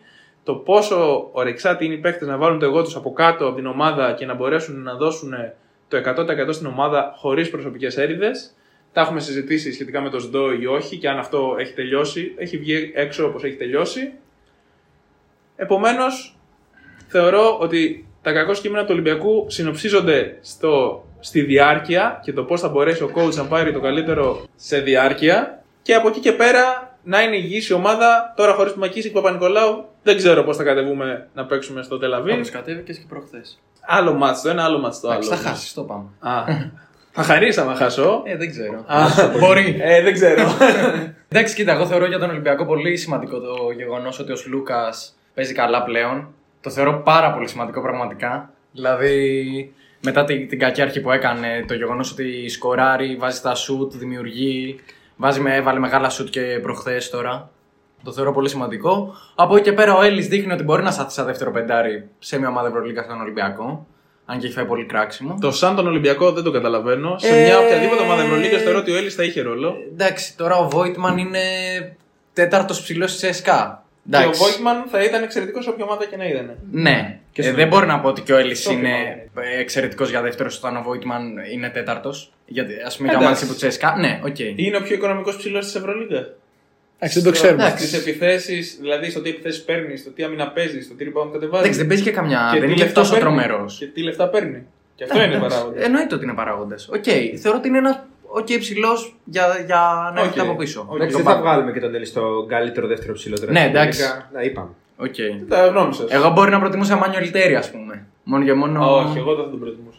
Εντάξει. Προσωπικά. Ε, οπότε θεωρώ πολύ σημαντικό αυτό με τον Σλούκα. Στο 5 δείχνει η ομάδα να είναι οκ. Και δεν ξέρω αν χρειάζεται ένα παίχτη πίσω από τον Σλούκα. Δηλαδή στο 2 έχει και Χάρισον, ο Τζένκινς είναι για ειδικά πραγματάκια, είναι καλό στην άμυνα. Στο 3 είναι καλός, ο Βεζέγκοφ και 4 και 3 είναι πλήρης και εκεί. Έχει και τον Μπρίντες, έχει και τον Ζάνος Σάρλς και αυτόν για συγκεκριμένα πράγματα. Το μόνο που δεν ξέρω αν, αν λείπει στον Ολυμπιακό είναι το πίσω από τον Σλούκα, μετά τον Σλούκα. Δηλαδή και ο Σπανούλης μπορεί να παίξει play. Πόσο μπορεί να παίξει play, θα είναι καλός. Δεν φαίνεται ο ένας να καλύπτει τον άλλον γιατί παίζουν πολύ. Τώρα με την Bayern παίξανε πολύ και μαζί. Μαζί ακριβώς. Οπότε από πίσω από τον Σλούκα θεωρώ Ναι. ότι έχει θέμα Ολυμπιακός. Αυτό. Κατά τα άλλα, λίγο πολύ τα είπα. Αυτό νομίζω. Δεν τον βλέπω για Εγώ θεωρώ οχτάδα. ότι ο Ολυμπιακός πρέπει να, Ένα το κι εγώ. να πάρει παίχτη και στην περιφέρεια. Και στην περιφέρεια. Ναι, γιατί θεωρώ ότι και η Και front, πού line, αλλού. front line χρειάζεται ένα παίχτη. Αλλά όχι να κάνει αλλαγή προσώπου. Το έχουμε πει, το έχουμε ξαναπεί. Μην Να επαναλαμβα- προσθέσεις. Μην επαναλαμβανόμαστε. Γιατί πάνω απ' όλα είναι η υγεία. Τώρα Α. βλέπουμε με δύο τραυματισμούς ο Ολυμπιακός, δύο σημαντικούς παίχτε. Χάνει πολλά χαρακτηριστικά. Ναι, όμω ο Ολυμπιακός έχει το, το Βεζέγκοφ, ο οποίος μπορεί να κατέβει και στο 3. Ναι. Ο Ολυμπιακός έχει και το Χάρισον, ο οποίος παίζει και 2 και 3. Έχει πολυθε... παίχτες πολυθεσίτες οι οποίοι μπορούν να καλύψουν ανάγκη. Μην καταλήξουμε όμως από το Βεζέγκο και το Χάρισον να ζητάμε να παίζουν 40 λεπτά σε κάθε Εντάξει, παιχνίδι. πόσο, πόσου τραυματίες έχει ο Ολυμπιακός; Κάθε αγωνιστική θα έχει τρεις Μακάρι τραυματίες. όχι. Αλλά επειδή τα έχουμε δει, έχουν δει πολλά τα μάτια μας όλα αυτά τα χρόνια. Ναι, Ειδικά σε άλλες εποχές με άλλους coach. Εγώ με Μάρτιν Έλλη, Βεζένκοφ, Πρίντεζη και Ζαν Σάρλς 4 και 5. Είσαι πλήρη. Πέντε παίχτε. Ναι, δεν θα έπρεπε να παίχτη. Ωραία. Εντάξει. Λ- Μόνο και μόνο Μακάρι. λόγω ρόλων. Καταλαβαίνω και- αυτό που λες, είναι ορθολογικό απόλυτα. Αυτό. Είναι ορθολογικό. Εγώ αυτά θεωρώ. Θα δούμε τώρα. Εγώ θεωρώ ότι πρέπει να αναβαθμιστεί ο ρόλος του Χάρισον. Συμφωνώ. Θεωρώ ότι μαζί είναι σου. πολύ Και εγώ καλός συμφωνώ. παίκτης και ότι δεν έχει δείξει ακόμα αυτά που μπορεί να κάνει. Ίσως από τη δεύτερη του χρονιά να είναι ένας εντελώς διαφορετικός παίκτης. Δηλαδή Προς το έχει καλύτερο. δείξει. Ναι, προς το καλύτερο. Έχει δείξει τα στοιχεία ότι τα έχει. Μπορεί και να βάλει και το μεγάλο σουτ. Μπορεί και να σε μια μέρα να βάλει πολλά σουτ και σημαντικά. Μπορεί να παίξει και άμυνα. Είναι και καλές βολές. Το θέμα είναι η διάρκεια του. Αυτή ήταν σποντά για καλή. Όχι, έτσι. όχι. Όχι, απλά σου με 95% νομίζω. Α, ωραία. Χαίρομαι. Γιατί το λες, επειδή είναι η πρώτη ομάδα σε βολέ. Ε, δεν Τα ξέρω. τελευταία 10 χρόνια. Μπορεί. Τέλος πάντων, αυτό που θεωρώ ότι πρέπει να κάνει ο Ολυμπιακός είναι να, να μην κάνει αυτό που κάναμε εμείς πέρυσι. Δηλαδή, να μην κοιτάμε την καμπούρα μας, αλλά να κοιτάμε τον απέναντι. Δηλαδή, βλέπουν. Δεν είσαι εντάξει. Δεν το επειδή- κάνατε μόνο πέρσι, το κάνατε και φέτος. Όχι. Θέλετε τον απέναντι. Όχι. Εγώ, πέρυσι ο Παναθηναϊκός ήταν ακόμα και έκτος με, τα- με αυτά τα χάλια που είχε στο τέλος και έκανε 6 σερίδε, ήταν έκτος. Και λέγαμε είμαστε εντάξει, ο Ολυμπιακός είναι 13ο. Έτσι και ο Ολυμπιακός δεν πρέπει να πει ο Παναθηναϊκός είναι 16ο, 17ο, 18ο, άρα είμαστε εντάξει. Δεν παίζεις με τον Παναθηναϊκό. Πολύ. παίζεις Και να με θυμίσουμε 18 τι είχε γίνει και πριν λίγα χρόνια. Έτσι, Ακριβώς. που είχε γυρίσει και μπούμεραν και αυτά που κοροϊδεύατε. Παίζεις με, γίνατε. με 18 άλλες ομάδες οι οποίες θέλουν το ίδιο πράγμα με σένα. Σωστά. Δεν παίζουμε μόνο οι δυο μας όπως στην Ελλάδα. Οπότε μια ήττα που κάνουμε από το Λαύριο παίζει Ελλάδα σημαντικό παίζουμε. ρόλο στο πλεονέκτημα. Που πλέον δεν παίζουμε και στην Ελλάδα. Παίζουμε σε δύο πρώτα. Α, Δηλαδή, αν θυμάμαι καλά, πέρυσι έπιανα και εγώ τον εαυτό μου να λέει εντάξει, δεν πειράζει που χάσαμε από τη Βαλένθια από την Αρμάνη έξω, που ήταν μια νίκη που θα μας πήγαινε στην τετράδα. Αφού ο Ολυμπιακός είναι 14ο, δεν έχει σημασία. Μέγα λάθος. Αυτό είναι τεράστιο λάθος και είναι κατά κύριο λόγο ελληνικό φαινόμενο. Ναι, και νομίζω. εγώ έτσι πιστεύω. Δηλαδή, δεν πιστεύω στην Ισπανία, η Μπαρσελόνα και η Ρεάλ να τους ενδιαφέρει το πόσο κακός είναι ο άλλος. Δεν είναι βέβαια. Καλά, δεν μπορώ να φανταστώ να μην τους ενδιαφέρει. Ναι. Αλλά σίγουρα είναι ένα πολύ ελληνικό χαρακτηριστικό αυτό. Δεν κρύβουν κατά το χαλάκι τα προβλήματά τους για αυτόν τον λόγο. Ναι, είναι ίσως. βασικά απαλύνει λίγο τον πόνο σου, ε, η αποτυχία του μεγάλου αντιπάλου σου, το ότι δεν έχεις προοπτικές για κάτι μεγάλο. Ναι, συμφωνώ. Είναι θεωρώ πολύ μεγάλη. Όταν δεν κυνηγάει κανείς κάτι καλό, λες, Α, εγώ είμαι ένα, το σαλακίδα που είναι ο άλλος. Ναι, Είμαι λιγότερο κακός. Ναι, αυτό. Λες, εγώ σε κέρδισα, είμαι πιο πάνω από σένα. Αλλά στην πραγματικότητα έχουν χάσει και οι δύο γιατί κανείς δεν πετύχει το στόχο του. Εντάξει, στο παρεΐστικο, καφενειακό, έχει, έχει την πλάκα του αυτό. Αλλά Μέχρι εκεί. ναι, Αν η να ομάδα, το σου, κάνουμε εμείς είναι οκ τώρα, αλλά αν η ομάδα σου λειτουργεί καφενειακά και παρεΐστικα, ναι, δεν είναι καλό. ναι, δεν είναι καλό. Σίγουρα. Εγώ θέλω να πω εδώ, σε αυτό το σημείο, όντα ο μόνος που μπορεί να εκπροσωπήσει την ερυθρόλευκη φωνή σε αυτό το τραπέζι. Εμείς τι κάνουμε εδώ. ε, δεν την εκπροσωπείς ακριβώς εσύ. Εκπροσωπούμε τη φωνή της αλήθειας Α, ναι. και του ρεαλισμού. ναι, ναι, ρεαλιστή μου, εσύ. Λοιπόν, εγώ θέλω να πω ότι δεν νομίζω ότι θα κάνει καλό στην ομάδα, όποια ομάδα και είναι αυτή, πόσο μάλλον ο Ολυμπιακός, αυτό το κυνήγι μαγισσών και το ανθρωποκυνηγητό και το πώς θέλουμε να φάμε τους, α- τους παίχτες όταν κάποιοι δεν κάνουν καλή εμφάνιση. Και θα μιλήσω για το φαινόμενο των τελευταίων εβδομάδων, το τι έχει ακούσει ο παίχτης που λέγεται Βασίλης Πανούλης. Είναι κακή η εικόνα του τα τελευταία παιχνίδια, συμφωνώ. Δεν γίνεται όμως, θεωρώ, αυτό να μπαίνει σαν κομμάτι το οποίο τίθεται συζήτησης για το, τι, ε, για το ρόλο του, για το αν αξίζει να παίζει, για το αν πρέπει να φύγει πλέον. Για... Ο coach γι' αυτό είναι εκεί και ξέρει και μόνο κακό νομίζω κάνουν να ακούγονται όλες αυτές οι φωνές και όλο αυτό το παρασκηνιακό κίνημα για το αν ο Σπανούλης παίζει με βίσμα, αν ο Σπανούλης πρέπει να σταματήσει, ε, αν ε, αντί για το Σπανούλη πρέπει να παίζει ο Λαρετζάκης. Και εγώ- Γιατί ο Σπανούλης, ο Ολυμπιακός προσπαθεί να απογαλακτιστεί από το Σπανούλη τόσα χρόνια και ο Σπανούλης είναι εκεί με το ρόλο που έχει, βάζοντας τους πόντους που βάζει. Δεν θεωρώ ότι αυτό κάνει καλό στην ομάδα. Και αυτό δεν είναι μόνο για το Σπανούλη, είναι με αφορμή του Σπανούλη για όλους τους παίχτε. Το τι έχει ακούσει ο Έλλης, όπως είπε ο Βασίλης πιο πριν, θεωρώ ότι θα πρέπει να μετριαστεί. Να σε ρωτήσω κάτι. Ελεύθερα. Ε, θεωρείς ότι ο Σπανούλης έχει κάνει κάτι ώστε να ενισχύσει αυτό το... αυτές τις κατηγορίες ή πιστεύεις ότι είναι άδικες και είναι... Δεν λέω ότι ο κόσμος ξύπνησε μια μέρα και άρχισε να βρίζει το Σπανούλη χωρίς λόγο. Δηλαδή είναι μόνο θέμα μειωμένης απόδοσης ή... Όχι, Α- προφανώς και το ΣΔΟ έπαιξε ρόλο για να σε προλάβω. Ωραία. Προφανώς και η συμπεριφορά του Σπανούλη ε, στο πώς βγαίνει προς τα έξω και στο τι φαίνεται να είναι ξενερωμένος όταν δεν παίζει κάποιο συγκεκριμένο χρόνο. ε, Έχει δικαιωματικά νομίζω έχει λόγο για διάλογο. Αλλά θεωρώ ότι από τη στιγμή που η ομάδα βρίσκεται στο 9-7 και ο coach τη βάζει σε ένα καλούπι και την τρέχει και την προχωράει, δεν ξέρω αν αυτές οι φωνές δίνουν περισσότερο στην ομάδα ή τις παίρνουν. Αυτό λέω. Σίγουρα τις κάνουν κακό. Σίγουρα τις κάνουν κακό. Το θέμα είναι πώς θα διαχειρίζεται η ομάδα και τι δικαιώματα δίνει η ομάδα και ο Σπανούλης πάνω σε αυτό. Δηλαδή αν ήταν κάτι Συμφωνώ τόσο απόλυτα. αβάσιμο δεν θα ένοιαζε κανέναν. Συμφωνώ πραγματικά. απόλυτα και δεν λέω ότι ο Σπανούλης έχει τόσο χωροχάρτη γιατί είναι ο Σπανούλης. Λέω ότι δεδομένου το ότι φάνηκε να ζητάει συγγνώμη για να προχωράμε παρακάτω και φάνηκε τώρα με την Bayern, εγώ δεν το είδα βέβαια. Ο Σπανούλης έβαλε 10 πόντους, αλλά ήταν με μείον 1 στο ε, ranking της Ευρωλίγκα και με μείον 10 στο συν πλήν σε αγώνα που ο Ολυμπιακός κέρδισε στο τέλος. Δεν λέω ότι ο Σπανούλη έπρεπε να παίξει τόσο με την Bayern. Λέω ότι αυτά τα κακό κείμενα που υπάρχουν από τη στιγμή που η ομάδα κερδίζει και πάει καλά, να μην προσθέτουν, να, να γίνονται με λογική και ανυφαλιότητα στο σημείο που θα βοηθήσει την ομάδα. Και όχι να προσθέτουν παραπάνω πίεση σε μια ομάδα η οποία προσπαθεί να μπει στην Οχτάδα, γιατί αυτός είναι ο στόχος του Ολυμπιακού, έτσι έχουν δηλώσει. Και θα δώσει μάχη ο Ολυμπιακού για να μπει στην Οχτάδα. Δεν θεωρώ δηλαδή, όπως είπαμε, ότι θα είναι εύκολο. Εγώ δεν πιστεύω ότι οι φωνές επηρεάζουν με τους Σπανούλη, γιατί είναι ο Σπανούλη. Έχει πετύχει τόσα, είναι αυτός που είναι, είναι πρώτος σκόρερ στην ιστορία της Ευρωλίγκα, πρώτος σασί, πρώτος στα λάθη, εντάξει αυτό δεν πειράζει. Εντάξει, Ε, εδώ δεν πειράζει. Βγήκε η ψυχή πραγματική τώρα. είναι.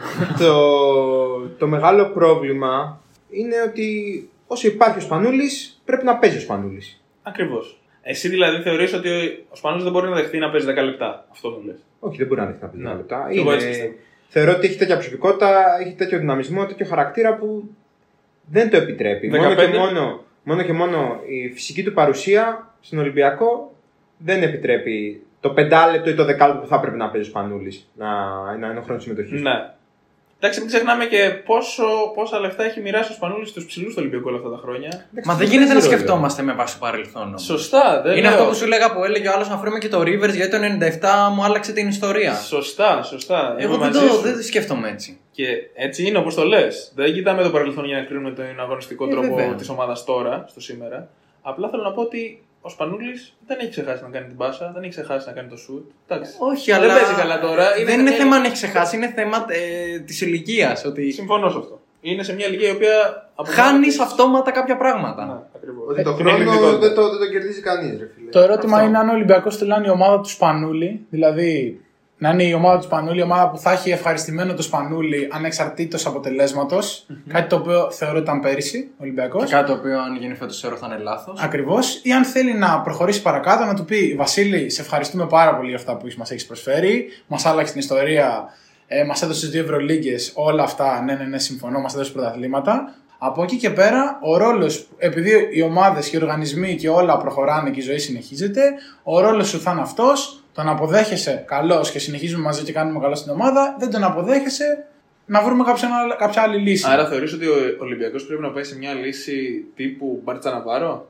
Όχι. Όχι, όχι. εντάξει. Νομίζω εκεί ήταν πολύ πιο απότομη. Και πολύ Ναι, άκομψο, πολύ άκομψο. πολύ Για άκομψο. έναν παίκτη ο οποίος άλλαξε την ιστορία και στην Παρσελόνα. Ναι. Και όχι μόνο στην Παρσελόνα, στο Ισπανικό μπάσκετ. έτσι. Και στο Παίκτες ευρωπαϊκό που να- μπάσκετ, ναι. Ακριβώς, ακριβώς. Αλλά πρέπει νομίζω να βρεθεί μια μέση όσο λύση. αντιπαθητικός κι αν είναι, νομίζω αυτή η γενιά των Ισπανών παιχτών, όσο αντιπαθητική κι αν είναι, με Ναβάρο, Ρούμπι Παιχταράδες. κλπ. είναι οι άνθρωποι. Κάνουν Σίγουρα. πιο όμορφο το άθλημα. δηλαδή. Σίγουρα, σίγουρα. Δεν, ε, εγώ δεν έχω να προσθέσω κάτι άλλο από εκεί και πέρα για τον Ολυμπιακό. Σε καλύψαμε απόλυτα; Δεν νομίζω, ναι. Νομίζω ότι δεν έχει πολλά πολλά. Κινήσεις δεν θεωρώ ότι θέλει πέρα από ένα παίχτη όπως είπα. Οχτάδα το παλεύει, τον βλέπω ένατο. Από εκεί και πέρα θα δείξει. Και εγώ συμφωνώ ότι αγωνιστικά ο Ολυμπιακός δεν πρέπει να κάνει αλλαγές. Πρέπει ό,τι χρειαστεί να το βρει μέσα από το υπάρχον ρόστερ.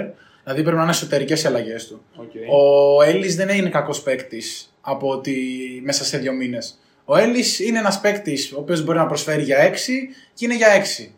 Αν μπορεί να τον πα στο 7, καλώς. Δεν είναι μία 3, μία 8, μία 10, μία 1. Σωστά. Είναι ένας παίκτης ο οποίος έχει συγκεκριμένα χαρακτηριστικά. Δε- ούτε άμπαλος έγινε, ούτε παιχταράς έγινε από τη μια μέρα στην άλλη. Συμφωνώ. Ωραία. Είναι ένα 7 που παίζει 7. Ακριβώς. Και ο Ολυμπιακός έχει την ποσότητα, θεωρώ, για να καλύψει αυτά που του Έξι. λείπουν.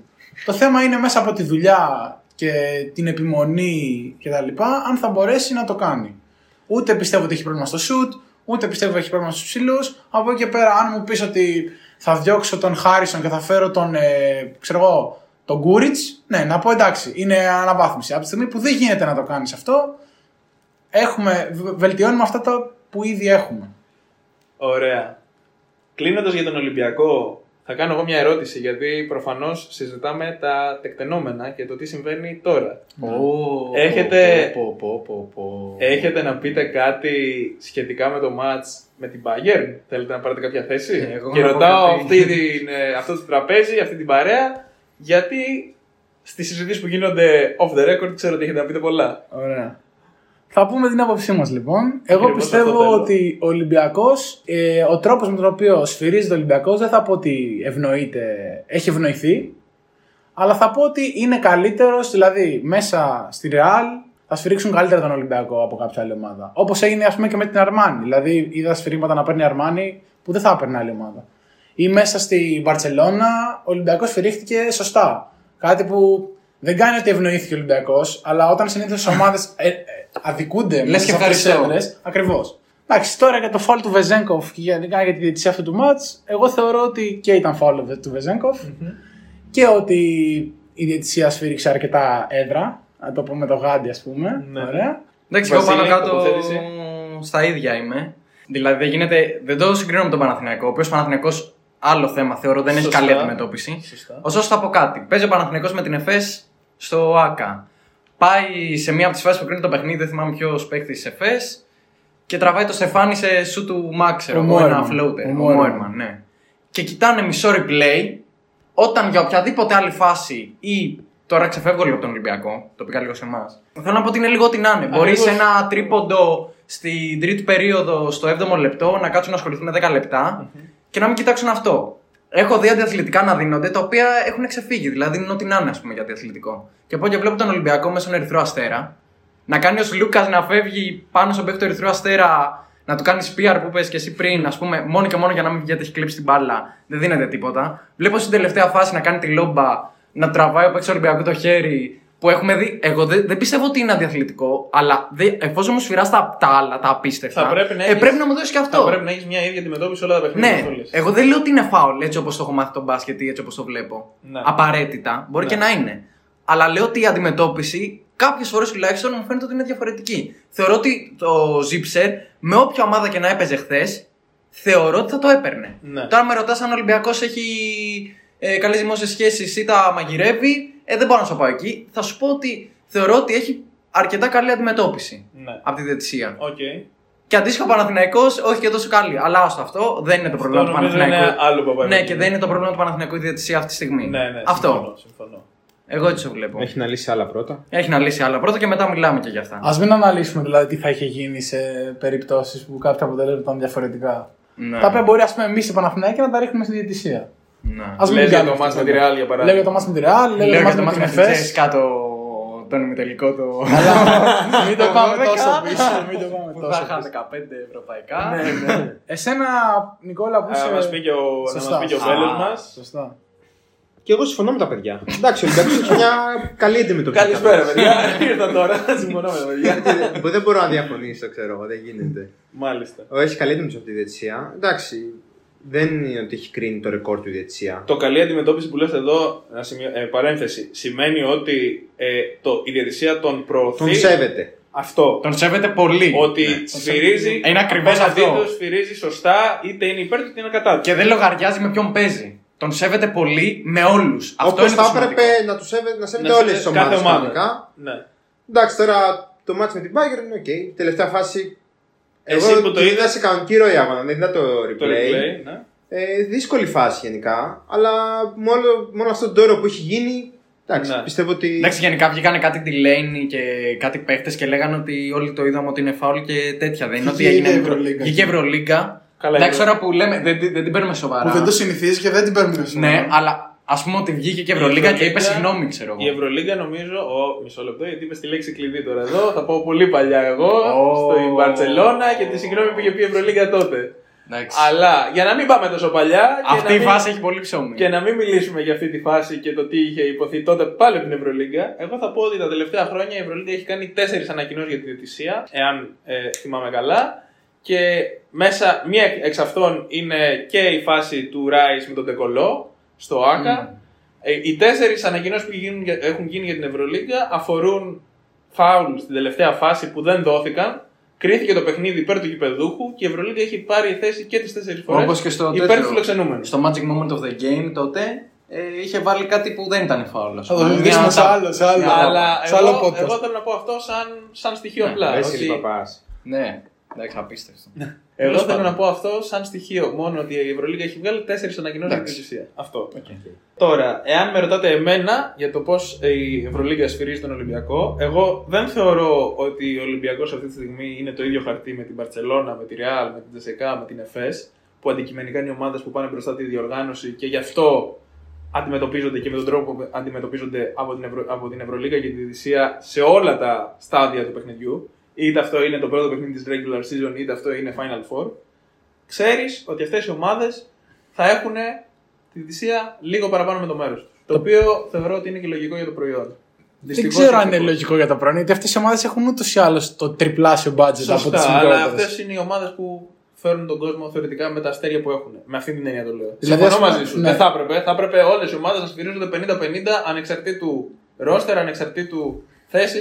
Να είναι... Καλά, με αυτή τη λογική και ο Παναθηναϊκός, ας πούμε, και η Μακάμπη είναι ομάδες που Σαφώς. φέρνουν πολύ κόσμο. Μα βέβαια. Όχι και απλά. γι' αυτό ο Παναθηναϊκός και η Μακάμπη, όπως και ο Ολυμπιακός και η Ζαλγκύρη, θεωρώ ότι δεν έχουν την ίδια αντιμετώπιση που έχει ο Ερυθρός, η Άλμπα, η Χίμκι. Και τον Παναθηναϊκό τον βάζεις μέσα. Τον βάζω σε αυτές τις ομάδες. Γενικά και πώς θα πρέπει να είναι. Όχι πώς φυρίζεται τώρα με την Α. Ρεάλ που αναφέραμε και με την Εφές που αναφέραμε, αν και έπαιζες με δύο από τα μεγάλα χαρτιά της Ευρωλίγκα. Αλλά δεν, δεν το πάω εκεί. Ο Παναθηναϊκός προφανώς και είναι μια ομάδα η οποία έχει ιστορία στη διοργάνωση και είναι ένα πολύ μεγάλο χαρτί για τη διοργάνωση. Και θεωρώ ότι θα έπρεπε να αντιμετωπίζεται με αυτόν τον τρόπο. Τώρα, εάν οι πρόεδροι του Ολυμπιακού έχουν καταφέρει να είναι τόσο καλοί σε, στις δημόσιες σχέσεις ώστε να κερδίσουν επικοινωνιακά, να τους φυρίζει η διοργάνωση τόσο καλά απέναντι σε όλες τις ομάδες, όπως λέτε, δεν το γνωρίζω, δεν θεωρώ ότι ισχύει, αλλά αν ισχύει, μπράβο τους. Εγώ αυτό θα πω. Δεν ξέρω αν ισχύει πραγματικά. Δεν νομίζω ότι προηγούμενα χρόνια σε ομάδες με τον coach Φερόπουλο που ο Ολυμπιακός ήταν το χαρακτηριστικό του η άμυνα και τα μάτια τα κέρδιζε 56-57 και όλοι βλέπαμε ότι έπαιζε τόσο σκληρά. Ε, δεν νομίζω ότι τότε γινόταν ο ίδιος διάλογος με αυτό που γίνεται τώρα. Που πολλές φορές οι άμυνες του Ολυμπιακού τότε ήταν πολύ πιο σκληρές και πολύ πιο συζητήσιμες, ίσως για το αν είναι φάουλ ή όχι κάτι. Θα πω τώρα για τη Μακάμπη που είναι επίσης ομάδας Σφερόπουλου και βλέπουμε το πώς παίζει άμυνα. Για την Bayern που είναι η ομάδα του Τρινκέρι και βλέπουμε το πώς παίζει άμυνα. Για την Πασκόνια του Ιβάνοβιτ που βλέπουμε πώς παίζουν η άμυνα υψηλή της. Θέλω να πω ότι το physicality στο παιχνίδι είναι, υπάρχει κατά κόρον και είναι βασικό στοιχείο της άμυνας κάθε ομάδας. Αυτό το physicality δεν ξέρω αν πρέπει, αλλά δεν θεωρώ ότι σφυρίζεται foul πλέον με την ίδια συχνότητα. Επομένως, για να έρθω και στην τελευταία φάση του Βεζέγκοφ και να πω αυτό, βλέποντα το σε κανονική ροή, δεν μπορούσα να καταλάβω γιατί ο Ζίτσερ δεν πήρε το σούτ όπως έπρεπε να το πάρει και πήγε να εκμεύσει το foul. Βλέποντας τα replay μετά, βλέπω κι εγώ αυτή τη μικρή επαφή που έχει το σώμα του Βεζέγκοφ και τα χέρια που τα βάζει στη μέση του Ζίτσερ. Δεν ξέρω αν υπάρχει σπρώξιμο και είναι τόσο δυνατό ή όχι. Για εμένα είναι μια πολύ έξυπνη άμυνα, αν μη τι άλλο. Πολύ καλή γιατί προλαβαίνει να, να βάλει το σώμα κοντά στον επιθετικό πριν αυτός πάρει την μπάλα και ορίσει το χώρο του, ώστε να μπορέσει να γυρίσει και να ζητήσει φάουλ. Δεν θα ήταν φάουλ. Δεν θα το έδινα φάουλ με όποια ομάδα και αν ήταν, είτε αυτό ήταν υπέρ του Ολυμπιακού, είτε ήταν κατά του, είτε οτιδήποτε. Θεωρώ ότι είναι μια πολύ έξυπνη άμυνα και αυτό. Μάλιστα. Αυτό έχω να πω εγώ για την Τυσσία. Δεν ξέρω αν ο Ολυμπιακός είναι η ομάδα που ευνοείται. Νομίζω το physicality στην Ευρωλίγκα υπάρχει και ίσως το ζητάνε πλέον και η ίδια η διοργάνωση το ζητάει. Γιατί όπως είπες και εσύ για το Magic Moment of the Game τότε, θυμόμαστε το, το foul που έβγαζε ότι είναι τάπα. Αλλά δεν είναι, αυτός ο, δεν είναι αυτό τώρα. Τέλος πάντων. ναι. Κομμάτι να συζητήσουμε. Δεν έχει να λέει. Μάλιστα. Πήγαμε πίσω. Ωραία. Αυτά από εμάς λοιπόν. Μια special ε, παρέα σήμερα και συζήτηση για τον Ολυμπιακό και τον Παναθηναϊκό. Τον Παναθηναϊκό και τον Ολυμπιακό. Μπορούμε να το πούμε και έτσι. 50-50 παίζουμε εδώ πέρα. Φρουτουνάκιδε και βροντάκιδε. Ναι, έτσι, για να είμαστε όλοι ευχαριστημένοι. Μέχρι την επόμενη φορά, Το νου σας. Έλα φιλάκια ρε. γεια σας.